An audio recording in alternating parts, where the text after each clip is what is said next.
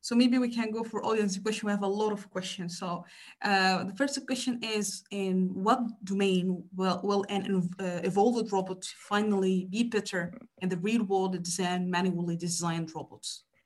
Oh, that's that's uh, that's a fantastic question. I think uh, evolved robots. Uh, you know, there's probably uh, right now different aspects of robots that can we can use design automation uh, to outperform uh, human uh, design performance. Uh, in, in practice right now, it's areas like topology optimization and so on.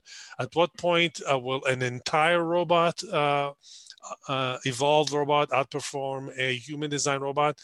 I don't know. That's that's you know a few decades away.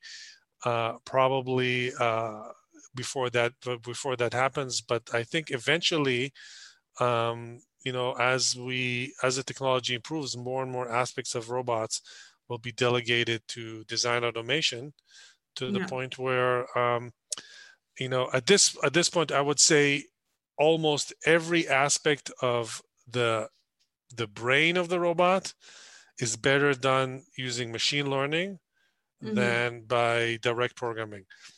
Uh, when it comes to the physical body, we're still behind, uh, but already robotic parts that have been optimized automatically are probably better than robotic parts that are designed manually.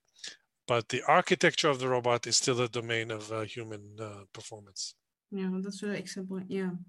And second question here, we have uh, in GOLEM project, robots evolve in simulation and then are printed. If we can print robots fast enough, will simulation still have utility?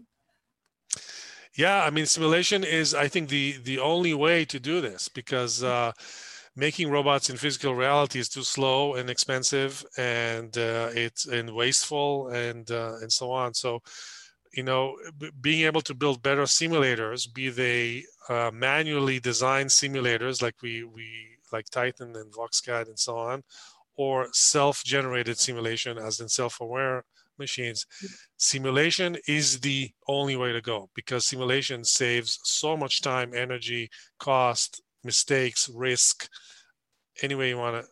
Uh, uh, any way you want to look at it. This is why I think uh, you know humans have this um, amazing advantage over other life forms because we have mastered the art of simulation. We can mm. build simulators and we can simulate ourselves. We can have imagination and that is an incredible advantage. So I think it's going to remain. Uh, the importance of simulation is going to uh, only increase. Also, from a practical point of view, simulation tools and computing power is increasing exponentially. Has been for more than 100 years, isn't showing any signs of slowing down. Therefore, our ability to simulate will only improve with time and mm. therefore we can design more and more things in simulation so so i think uh, the importance of simulation is only going to grow yeah